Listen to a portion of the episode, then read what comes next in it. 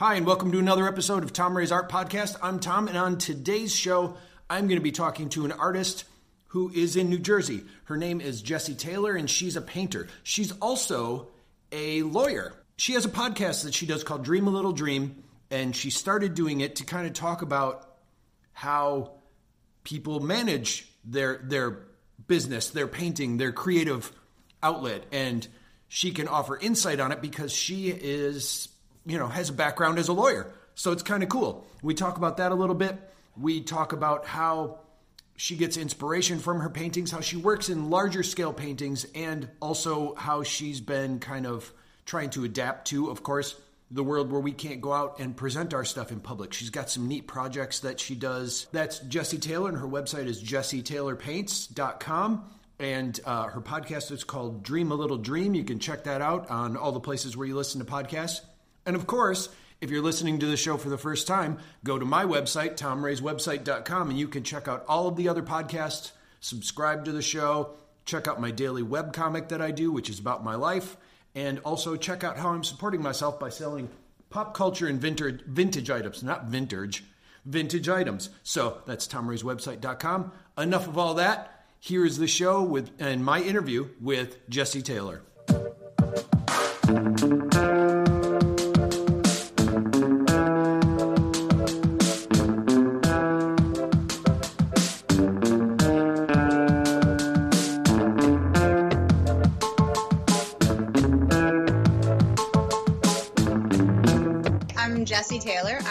Painter, and my website is jessietaylorpaints.com. I've been painting probably since I was about 16, so I guess coming up to like 20 something years. And I just, I love doing it, and I've kind of elevated or escalated my, um, my practice and trying to do more and um, working daily so that I can have a better a better skill set and a, a bigger um, uh, why can I think of the word now? body of work. Body there you of go. Work. Yeah. Where are you located at? I'm in New York. I live in Sloatsburg, New York. Sloatsburg, and where's that? I like I know anywhere in New York, but still, where's Sloatsburg? um, so right over the border of New Jersey. So like New Jersey butts up to New York, not on not where like Manhattan's kind of like an island, right? Mm-hmm. So like on the other side of the river, but right where New Jersey butts up against New York. How long have you lived there for? About six years. Oh, really? Where were you originally? Missouri. I, I grew up, I was born and raised in St. Louis, Missouri. Oh, so you're a Midwestern person like me. Yeah, so when I saw, saw you were from Wisconsin, I was like, oh, okay, right on. what what made you uh, move out there? It's a long story. um, I went to law school and really yeah, I went to law school in London, and so in order for me to sit no kidding, bar, yeah. All so right. when I got back from London, and I had finished law school, there were two states where I could sit for the bar exam, being foreign educated, and so I it, the choices were California or New York, and I have family in Jersey, so I was like, I'll just go to Jersey and you know crash with my aunt for a bit, and that's and I stayed. Wow. And so are you still doing law or is that something like uh, No. No. Okay, that's what I wanted yeah, to know. Like wait, now you're doing it, art. Okay. So um, what They changed they changed the laws for um, taking the bar exam and if you're foreign educated, they won't allow you to take the bar exam unless you take an additional 60-hour course with the with a, a college or university that's ABA accredited. So that's like another like I don't know, $150,000 in wow. full time. I was like, I don't know, like the the laws that are in the United States and the procedures that are here originated in London. So it's not like I'm coming from like some obscure third world country asking to sit for the bar exam, you know? So it was, it was pretty devastating. Yeah. And this sounds like the plot to like a USA Network television show. Like, but you're secretly going to practice law anyway because you're the best. You know that sort of thing. I know. Well, I do kind of do like quasi law work. I, right now, um, I'm working with the company Business Licenses, where um, we do licenses for people, and we're handling the Sprint and T-Mobile merger, which is pretty giant. Oh wow! Yeah, I was actually gonna ask because I know um, I've seen that it says that you do like one of your descriptions on your Facebook page is that you do business licenses and I was like, what does that entail? And is that Yeah. something that can benefit you like as an artist as well? Like that means you must know like the financial and the legal side of of like uh degree, yeah. Like if I if you wanted to set up like a, a shop, like a gallery or something like that, I mean, you don't need many licenses for that. It's just if you're doing regulated activity, like if you want to open a salon, for instance, or a tattoo studio or something, Yeah. then you would have to come to us. And I mean, you don't have to come to us. You could do your own research, but we would do the research and guide you through the entire process. So it's kind of like business coaching. Wow. Okay, that Yeah. it, it does seem really handy because I know a lot of. Uh, I mean, I don't know. I had to look into like how to even do LLCs and all that kind of stuff, and then you get overwhelmed with it. So you've got one step ahead, of course. Uh, clearly, your knowledge is like beyond that. I'm just sitting here going like, ah, basic license knowledge uh, would be nice, and you're like intensely knowledgeable about it. But uh, Yeah. and then why did you uh, why did you end up making the transition to pursuing art? Well, that's what the whole thing was. So the plan was to go to law school, graduate law school, be a lawyer, make a bunch of money, and then retire being an artist, right? Right. So I love it. There you go. really Done. long, convoluted. You know, I was like, this is my plan. It's a it's a terrible plan. So my that's why I have a podcast now is to to say like if you should go with the thing that you're trying to do first. So Uh-huh. don't try to like create this whole like circumvention like this manipulation. Just go for the thing. And so that's that's what I'm doing. But as you know, I mean, I don't know if you know, it's it can be difficult to make money in the art world. Yeah. So if you want to be able to live any kind of lifestyle that like, you know, eat regularly, like, you know, It is it nice. Yeah. yeah, yeah. So having a salary job with, you know, health benefits and all that stuff. And I have a child. I'm I'm a single parent. I have a 15 year old, so you know he's gonna become very expensive soon, going to college. So Yeah. I, I lucked out. Mine decided he didn't want to go to college, and I'm like, okay. I mean, I wish he would have, but at the same time, it's like, yeah, I mean, you know, you go forward. well, then I'll give you a car or something. You want you want something? Three cars. I gave him three cars. That's the other Oh, thing is they they need to learn how to take care of them. You realize after a while, it's like it's not your bedroom on wheels. Um, right.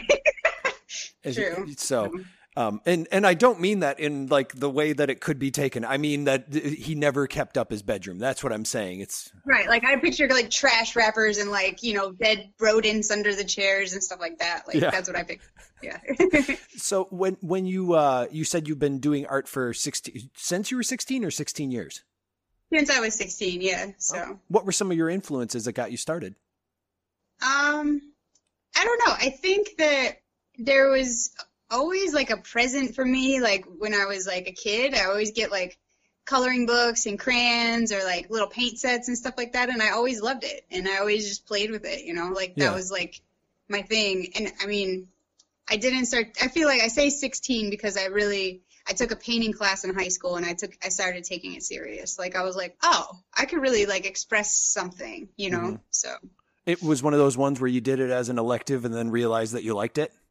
Yeah, yeah, where I was like, I can handle this. I mean, I had taken my mom was even really supportive when I was a kid too, and would put me in like little classes, like at the Y or different little, you know, uh, institutions, and so I would have something to do on the weekends. But um, yeah. So, but in high school, when everybody's like kind of competitive or whatever, I was like, I think I think I could do this, you know. So, Yeah. And that competitiveness is actually kind of helpful sometimes. I had a conversation recently with someone on the podcast who um, it was detrimental that he was the uh, to him that he was the only one that was in the class because he was in a small town. So Oh, be, doing that, there was no competitiveness, and and it became something where it's like that was he didn't know what other people were doing, or when he went out into the world, he was not prepared for the competitiveness because of that right. and it, it was so that Yeah. is a that is who were some of the uh I was going to say who were some of the people you competed with, but that's a silly question. That's But what what was the medium in which you were you were doing back? Did you start out with painting or did it just start as Yeah. drawing? Okay, it did start with Painting, painting. So like what kind of medium in painting? Like watercolor? Um, no, acrylics. And I mean, I tried oils, but oils are hard for beginning. That's You what I hear. It's easy, it's easy to muddy it. And so, um, I, yeah, when I figured out that acrylic dries a little bit quicker, I found that I, the layering was more, that the style and the speed at which you can layer was more my style. So, Yeah. And you said you uh, decided that you were going to take a little bit more seriously while you were in there. So, in what ways did you start adjusting how you how you pursued art and like how did it progress over the years like as you started doing it more and more like what ways were you pursuing it more seriously um i would just spend time kind of in alone in my room paint i mean i was in i was grounded a lot so i would oh. be in oh. trouble that's helpful i guess you know taking it seriously also i also as a side note, realized how kind of therapeutic it was. Like it was just a way to to like rehash out what was going on with yourself internally. Yeah. So, you know, even and then I would get into so I'd be in trouble, I'd be grounded, and then I would paint in my room and then I would get in trouble for getting paint all over everything. And so it just fueled I'm, I'm like a rebel at heart so it just fueled it more like that so i guess that's the you know the seriousness is like it's kind of like i like to be on the edge of making a mess but also being like you know making something uh-huh. cool to look at so. And you ended up going to school for law though. How come you didn't go to school for art? Or did you go because to school for art? I didn't. I took a minor i took a minor in my undergrad but um i didn't think you could make any money in art i didn't I wasn't gonna tell my parents like, "Hey, I'm gonna be an artist." I felt like we were like a just a working class family in Missouri, you know, like they're not gonna be like, "Yeah, sure, I'll pay for your college so you can be an artist." Like that was yeah. not even a possibility, you know. I mean, or at least I didn't think it was. So. Yeah, because that is the funny thing. Like growing up, my parents always told me to pursue it, and they're like, "Oh, you're going to go on to be an animator and do all this stuff," but you never have the conversation of like, one, how does that happen? Or two, like, how do you make a living at it? And three, do you do it your own way? Do you find people to go pay you to do it? Or how are you? Yeah, none of those questions come up when you're in high school trying to pursue it. The parents are always just like, we encourage the creativity, which yeah, I, I, assume right. they did, aside from grounding you for making a mess while you did it. yeah, like for the most part, and except for when I was creative with like you know talking, they didn't like that. But like, I get what you're saying. the um they they were supportive, but they were always like, you know, like this is, you know, I don't know. I always got the feeling that that wasn't really a job, you know. Uh-huh. So, and that's why I started the podcast because I think that people do find they can make a job out of it, and that's what, exactly what you said is like there's not enough discussion about it. Like, how do you, if you're an artist, how do you go about putting together the pieces to like actually support yourself? You and know? that's There's, actually a good question. I want to ask you that right back. How do you go about doing that as an artist for me my story is is that i have a full-time job. Uh-huh. and then i do art you know? Some people actually can and but there's certain opportunities that i have where like somebody might commission a piece or so, there might be a, um there's like certain things that go around like in new york city or in in the area over here.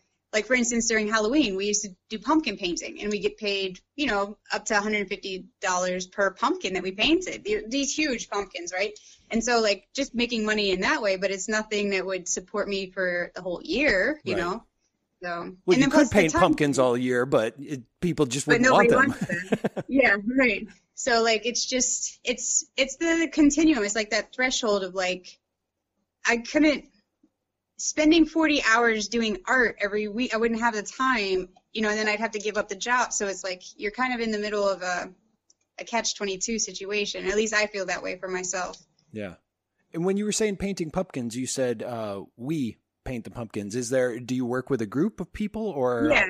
It's a it's like a, a show. It's called The Rise of the Jack o' Lanterns that is in like three or four different locations in New York and Jersey. And then they also they're in Chicago as well at the Botanic Garden. Huh. And um, they, yeah, we and then we carve them out. Not we don't ever cut through the skin, but it, it creates this really cool graphic if you do, you know, ink layers, different um, grades, and then you know the top layer is carving, and then shining the light through. It gives it almost like a holographic look.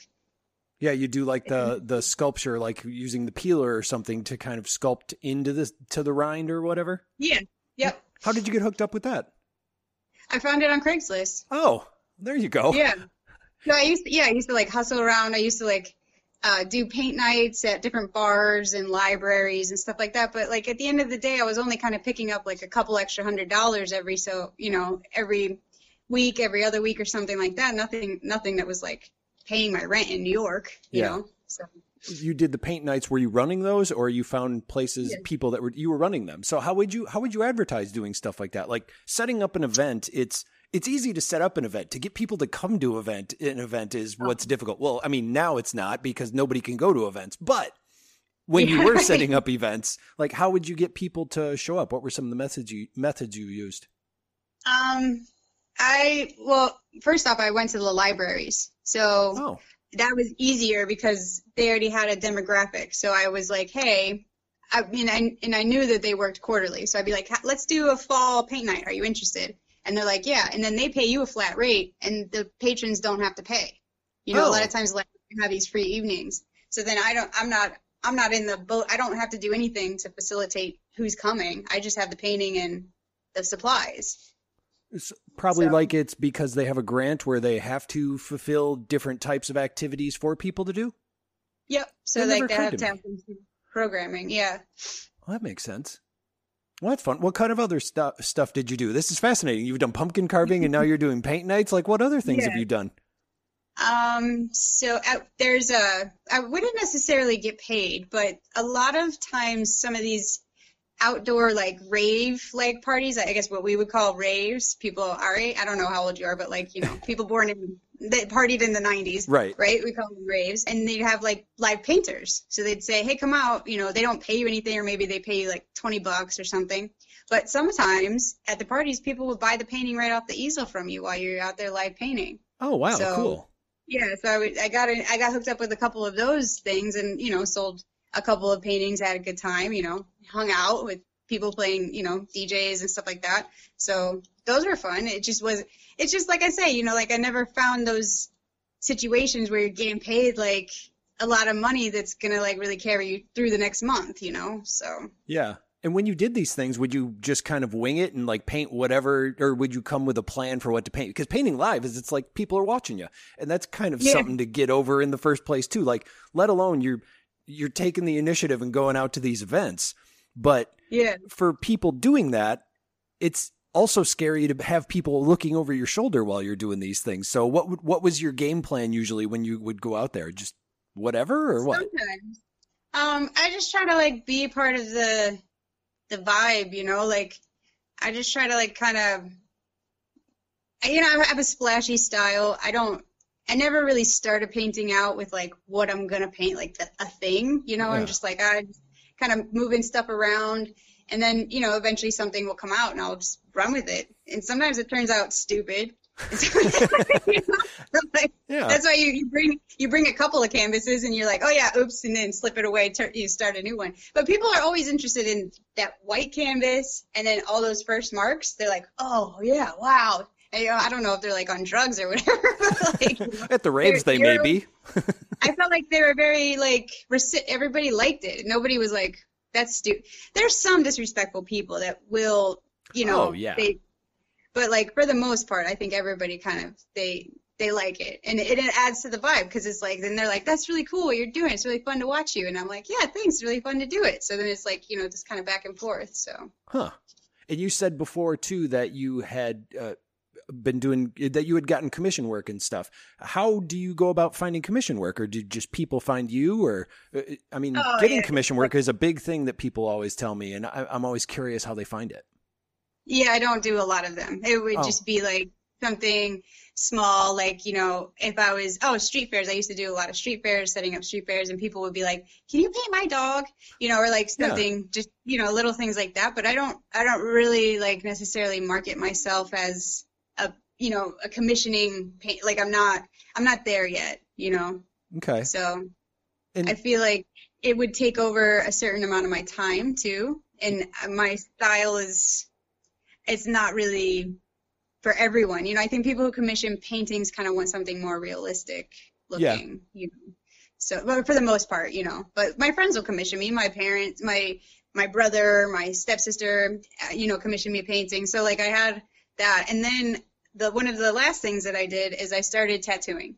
So I was like, okay, I'm not making any like a whole lot of money, but people do, do make a living off of tattooing. uh-huh. So I took an apprenticeship and tattooed for almost three years. but I also kept my job, so I only tattooed like part time. And you can make decent money tattooing. Yeah. So that's one. It just doesn't. You don't usually get health care or anything like that. And you sometimes have to, you know, you have to share your commissions with the shop and rent your booth and everything like that. So, but it, it, it is at least it's like a, um, you know, you're there's a certain number of tattoos that you can do and you can charge X amount. You know, so Right. it's not guaranteed, but at least when you do get a tattoo, you're gonna get paid for it. So. And how did you get that idea? I mean, that's I, I get the concept of like, yes, it is something that you would get paid for doing artwork, but like that's that's one of those jumps where it's like I, it doesn't necessarily come right off the top of your head. Like, how did you go? Like, I'm gonna go into tattooing. Is it something that you admired for a while? Do you have tattoos? Uh, yeah, yeah. Okay. A lot of tattoos. And um, yeah. So I just figured it was pretty easy. I don't know. Like, besides the fact that it has to be perfect, you know. right. That's what I'm saying. It's terrifying to me. Like, I would I would be. You can't throw away canvas and get a new one when you're doing that one. Yeah. Right. Yeah, exactly. And when you're starting out, they always give you these pieces that are like totally unforgiving. Like as you know, when people start doing sleeves and like these big tattoos, Yeah. there's so many pieces you can make a mess and like, you know, kind of screw it up and cover it up. But like if they're like, I want an infinity sign. Yeah. Like if you accidentally veer off on that, it's like it's over. Everybody knows you messed it up, you Right. know. And, So and you did it for three years. yeah. How long does an apprenticeship take? Yeah, so that was probably about a year of it. Okay. was the apprenticeship. And so at that point, I, I got probably the most of my hours on like Friday the 13th. We used to run these special $13 tattoos, and all they would just be like, okay, all the real tattoo artists go home, and the apprentices will do the $13 tattoos. And No so, yeah. So we would be tattooing till like three o'clock in the morning because everybody comes out for $13 tattoos, and they'll line up down the street. And so I got a lot of a lot of practice in on that. That's nuts. I've, I've I don't know how to react to that. That's so interesting, and at the same time, like so odd. Oh my god, that's hilarious. What would Yeah. you say? What would you say your uh, you were talking about the painting before, and people necessarily didn't, you know, weren't into the style you did. They liked more realistic. What would you say say your style is? Um, it's pretty well. I don't know. Let me see if I can find a a sample that I'm working on.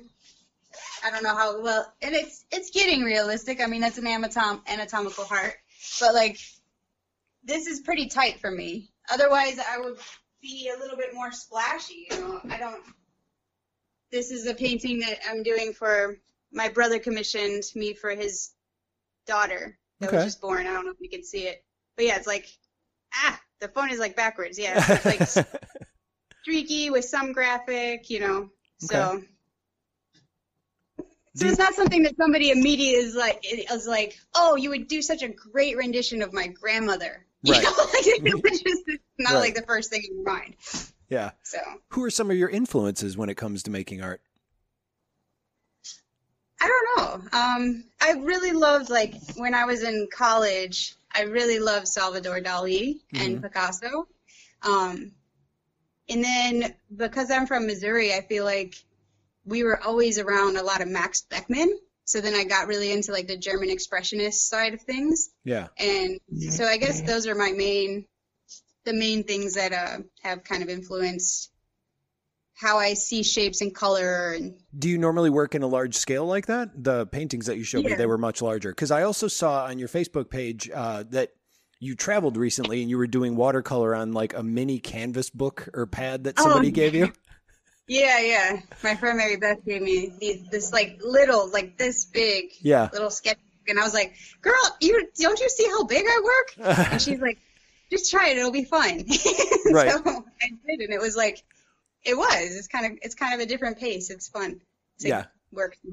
What type of stuff are you planning on doing? Like, how have you adjusted to not being able to go to the fairs recently? Like, what what are some of the things that you've had to find inspiration for, or how how have you kept inspiration since there are no places to do public painting or to sell artwork outdoors or interact with people? Yeah, well, I feel like um so I really started to focus in on my podcast and reaching out to people and talking about the pandemic. It was helping that helped me. So I I did. I used the pandemic as kind of inspiration with just just making connection with people, you know, because you, you feel so isolated that it's like, I, you know, I, I don't know. Um, but I felt like it was a gift that I had time Mm-hmm. because I, I, my calendar, if, you know, left, left to my own devices, I would literally fill my calendar up to the point that I have no time to paint, you know, like I'll, I'd be tattooing, doing pumpkins, you know, like it's just like there's, I'm never working on my own projects. And so I felt like it was like a sign. It was like, okay, it's time to start working on these projects that are staring at you in your house, you know? So I really took that advantage of that and I made a, so that painting that I showed you, the green one, I started a seven part series where I'm doing a painting for each of the chakras. So like that, those colors, you know, the colors of the rainbow and, um, just focusing on each color and each energy center and a little bit of like symbolism and stuff like that going on. And so. you you started a series, meaning just that you're gonna. I mean, is it something that you're putting out, or are you are you filming it? Like, how are you how are you making this series? I want to be able to be shown in a gallery. Like Okay. I, I want to have a body of work that I can pitch to a gallery and say, hey, look, um, this would be a good show. It has a theme. You know, why don't you put it up sometime and see if they can take it, you know? So Yeah. And you also said that you were making connections through the podcast. How are you going about that? Like, are you reaching out to people, or are you just okay? Because I've I know that I've listened to some of it, and I wasn't sure if you. Um, I mean, li- I've listened to the uh, the most couple recent ones. And, oh, that was just me. Yeah. right. That's what I was asking because I was like, do, do you reach out to people? I didn't get to delve into it as much. So, how do you reach out to people when you're when you're looking for artists to talk to, or is it only artists that you talk to on the show? I talk to everybody. I, I get a lot of writers. I had a um a person who was a baker. I've been trying to get a female comedian. That's Oh. those those are hard to keep. You know, I have a couple of bites, but the the follow through is hard. So yeah, no, that's what. Um, and I've kind of burnt out on the podcast because I feel like you ask for every like 10, seven to ten people you ask, you might get like three people Mm-hmm. reply, right? Yeah. And so, and then I use almost every single podcast. I always feel like we get good material, it, but it's just a lot of work, the editing, Yeah. you know, because you don't want it to sound, we don't do, I don't do it live, and you don't want to sound, like there's parts where I'm like, oh my God, I forgot the question that I'm even asking you. Like, Uh-huh. you know, so, um, but a lot of times I find people on Instagram that I follow, like there's certain artists that I'm like, I love their work and I'll just take a stab in the dark Oh yeah. and see if they'll talk to me and they say yes and so i'm like stoked you know Yeah. No, I love email. People aren't aware, I don't think, of all the people that I email that I don't tell anyone about. Like there's so Yeah. many artists where I'm just like, I'm going to email and see if they reply. Sometimes they have, and sometimes you just, I never expect to hear back. You know, right I've even had ones where I'm like, oh, it was so close. Like we almost had something set up, and then they were like, oh, I can't do it. And then you try to reschedule, and then it's like no more co- communication. You don't hear from them ever again, which that's fine. You know, I was I was kind of Yeah. psyched just to get that email to begin with. What kind of opportunities have you, uh, you know, gotten into, or have you been able to?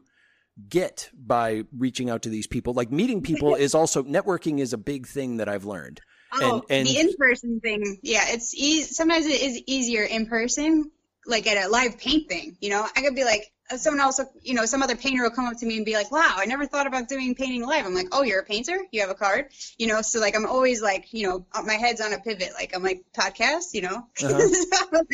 yeah. but um uh but I reached out to I was watching a TV show on Netflix and it was a design an interior design competition last year and there was a woman who went to law school but decided that she didn't want to pursue law anymore and she wanted to be a designer and so she went on this show that sounds familiar yeah, I know. So I was like, oh my God, I'm totally reaching out to her. And I was like, she's never, ever going to reply to me. yeah And she's like, sure, I'll do it. And I was Oh. like, what?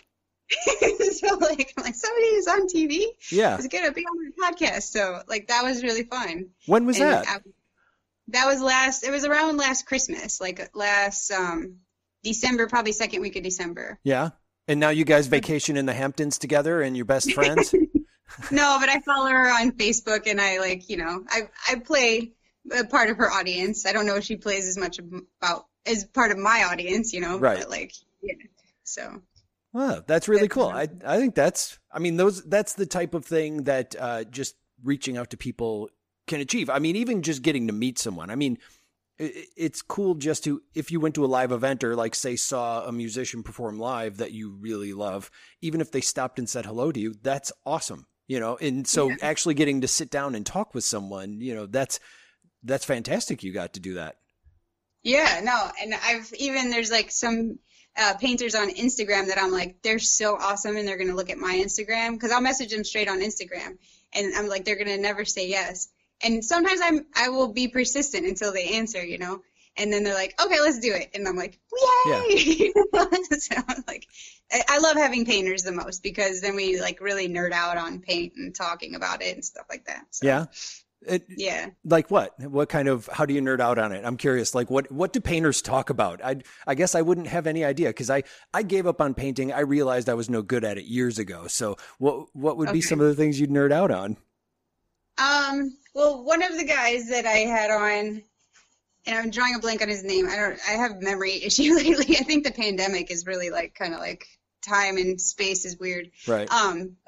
He does a lot of really surreal kind of stuff. And so we just got into um, discussion about how he gets his ideas. And I just felt like we were very similar in that way. Is like, you know, you're not trying to, like, you're not trying to latch onto like a trope or like a typical thing that people say or think, but mm-hmm. you're you're trying to kind of put together two things that will bring out something different. You know what I mean? Like so he had a painting where it was like a, a human like figure had its finger it was like it was laying on the ground and then there was like a cutout in the ground of another like figure shape and hmm. the person had his finger in it and it looked like he was sad that he's like missing somebody you know and i was just like what a wonderful way to kind of like express that you know like something's missing you know mm-hmm. like the passing of somebody and so just like little little things like that like how how you kind of conceive of the subject matter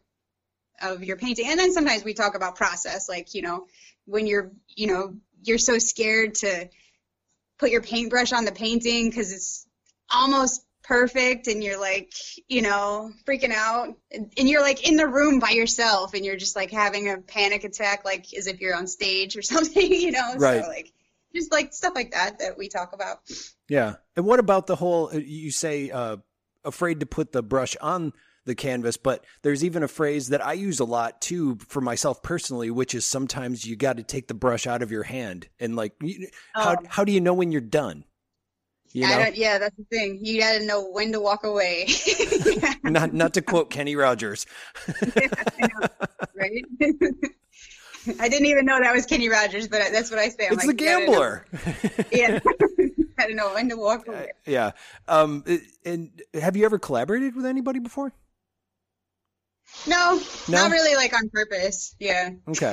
and I think of that just because you were talking about the similarities that you had with the person you were talking to. And I know someone else I had on the show um, is he really got into meeting other artists and trying to see what work they could do together. And oddly enough, it's kind of skyrocketed him into doing murals.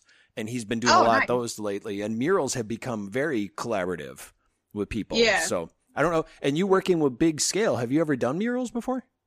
Yeah. No, and actually I did I went and um helped a muralist that I had had on the podcast previously, and she was in oh. New York, and I'm like, hey, I want to stop by and like actually meet you in person, you know. Yeah. And uh, she's like, come on down, and I was like, can I help you on your mural? Like, I don't want to be there just like staring at you. I want to be useful. And she's like, yeah, definitely. So she gave me. She's like, just paint black in all of those spots. so I spent oh, a few hours nice. helping her. Yeah. It's like you were the anchor, uh, uh like yeah, in comic exactly. books. That's funny. Yeah. What was yeah. the What was the mural of? She did. Um, it was in uh, hummingbird. She, hummingbirds play a big part in her work. Oh, really? And like a picture of her grandmother, her, I think, and her two daughters. Okay. Like very realistic painting.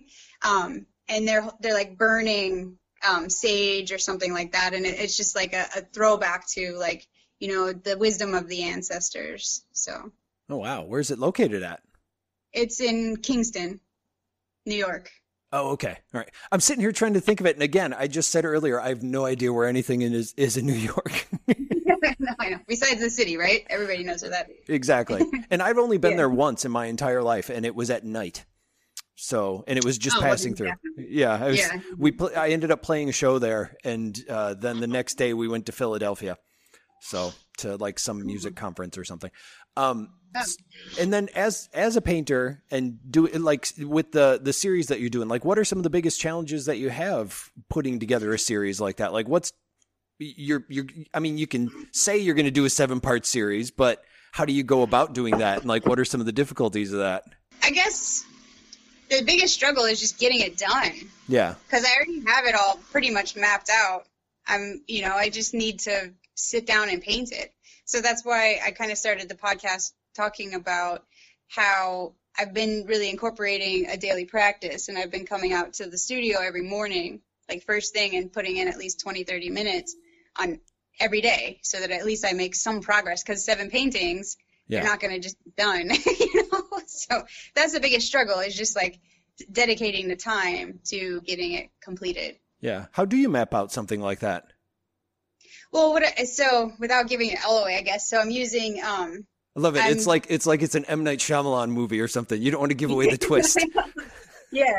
Um well, I I decided I'm going to do crystals, so I'm going to paint I want to paint like crystals or diamonds or something like that for each Oh. of the colors. So red, orange, yellow, green, blue. And then each of the chakras already has like a number of petals. So each chakra has like a, lotus flower, right? Okay. And then it will have a number of petals. So instead I translated that into the number of points that a crystal would have. So like, you know, a diamond would be however many sides or, you know, there would be um you know, like uh, that one is the one I showed you has 14 points. Yeah. So it's like a star, you know, a 14 pointed star. So that's already kind of mapped out for me, right? I just have to put the put the geograph the put the thing on the the canvas. Mhm. So and then I decided to incorporate also the designs that are on the dollar bill. So I chose which pieces of the dollar bill like filigree that I'm using for each of the chakras. So I just have to put it all together. yeah and you're into you're one painting into it right now No, five. oh you're five into it okay i thought you just had the Yeah. one that you showed me so you have five Yeah, well, they're all at different stages. okay But um, and two are. oh you're doing them no. like in tandem Yeah, yeah. Oh, I wanted to. Yeah, so that they all at least have some. Because I don't, you know, over the course of seven paintings, if I just did one, you learn so much from one to the next Yeah. that I wanted them to look together. You know. Right. And I suppose that way you don't get burnt out on one. And also, it does seem more efficient now that I think of it. Like, that's silly not to work on multiples at the same time, isn't it? It makes sense. Yeah. I don't know why I was Yeah. thinking like you had to wait till you were done with one to move on to the other. Oh, okay. No, but I am trying to incorporate that into my my uh the way I work because I used to have just all of my paintings are unfinished. I'd have 50 unfinished paintings. And so now I'm trying to be like I'm going to finish at least one set of paintings before I move on to anything new. So that's motivation. And when you say unfinished, like, have you ever tried, and this is just me thinking off the top of my head, have you ever just shown them to people even though they're unfinished? And I know to you, it's like just showing this horrible, uh, unexposed, you know, sort of thing. But like, do you think other people would interpret them as being unfinished? Like, I, I, I often wonder the uh, the amount of work that I know people don't show the public. I'm curious if you've ever tried showing someone just to see what their reaction is. Yeah, well, I mean, I used to do a bunch of street fairs, and I love live painting. Like, so there, I'd spend a weekend at a street fair, and I'd bring all of the paintings I'm working on, and I would go. You know, I'd spend you know one hour on one, put the put it to the side, spend an hour on another one, and I've had people buy them right off me in those stages. What about the one, the unfinished ones that you were waiting to do? Like, would people buy, go to buy? Sometimes. Okay, that's what that's what I was wondering because sometimes I know we and so say it's unfinished, but other people are like, "This is fantastic." You know, it's Right. it's that that goes back to the uh, afraid to put the brush on the canvas sort of thing. Like, maybe Yeah. you are done. Right. No, and I definitely wouldn't let something go if I was like, that is not even done. Like, not even like you know there. Or But if I why like, not? What- That's what I'm saying. Why not? Like, if somebody really appreciates it as is, you know, it's, Yeah. It, I mean, why wouldn't you let go of it? And I'm I'm legitimately asking you and me that because I'm thinking the same way. Like I have tons of unfinished stuff where I'm like, ah, I'll work on that some other day, and it's like, or maybe I can just show someone. So yeah, what? Why? Why do we think like that? of it is sentimental, right? Because you're like, I want to see it finished, so I'm not ready to sell it, Yeah. right? Because you want to like what you want to see what it's going to look like when it's done. But then there's some that are they're just varying stages of me spending time on them, you know, and I'm happy to I'm happy that somebody has seen what I've seen so far on it and that I'm happy to sell it, you know. So that's there's two sides of it. And there's a saying that says the painting's not done until it's sold. I guess I've never heard that saying, but I like it. Yeah. Maybe that's just an extension of my take the brush out of your hand, but no, because then it would. Never mind. I don't need to think about that out loud. um, and so, have you been adjusting it all to the fact that a lot of stuff is moving online with your paintings at all? Um, I guess I do. So I did do some of those paint nights on Zoom, you know, with my friends and family. Okay. And um, but it's I mean, art galleries have always kind of been going out of style since the internet, anyways. Yeah. It sucks because I feel like being being in person with a painting, especially a painting like one of mine, I think it's so much better to see it in person. A, a picture just flattens it, you know. It just makes it so two dimensional. And and also like I love selling my paintings to people because Like in person, you mean? Yeah, I like talking to them in person. We're connecting, and I'm like, I'm so happy that this painting brought us together, and we have so much to talk about because of it. You know, like Yeah. that's like the best part of the whole process. I mean, of course, besides like it coming, the painting coming together perfectly, but like you know, Right. The connection with other people. You know, so. And then what do you have coming up like uh, on the podcast or painting aside from uh, the series that you're working on? Like what are some of the plans that you have in the future coming up, if any? I want to get I want to get a residency somewhere, um, like a, Oh. a yeah, where I where I would be stationed somewhere and paint, you know, on site at, at a, a place that has some sort of prestige, I guess. And I want to get a gallery show. So I'm working on my body of work so I can get that together. And the podcast has kind of taken a back seat a little bit lately.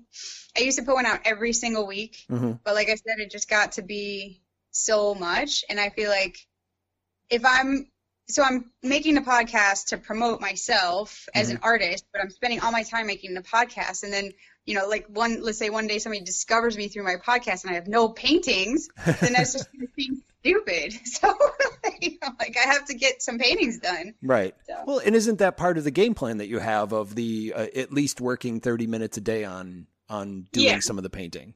How has that been Yeah. going, by the way? I mean, are, are you finding success in that? Are you sticking to it? Yeah, for the most part, I do. I I used to have some sort of aversion to painting in the morning. I don't know why, Huh. just- but it's actually better. And I feel like, thank God I got that out of the way. You know, like now Right. it's, I don't have to worry about like not doing it after work or you know being too tired or whatever. So And if Yeah. people wanted to check out some of the stuff that you do, where are some places online that they could that they could see your work? yeah, they can check me out at jessietaylorpaints.com on the World Wide Web, and I also have Jessie Taylor Paints on Instagram and jessietaylorpaints.com on Facebook, and I can be messaged, you know, I can be contacted through either of those sites. I have a podcast as well called Dream a Little Dream, which is on all of the platforms, I believe, like iTunes, Google Play. I, I haven't put it on YouTube or anything yet, but um, SoundCloud and Stitcher as well as Spotify. So that's me. Great. And I want to thank you so much for signing up to be on the show and I'm getting the thanks for chance to meet you. It's I love this. Thank you.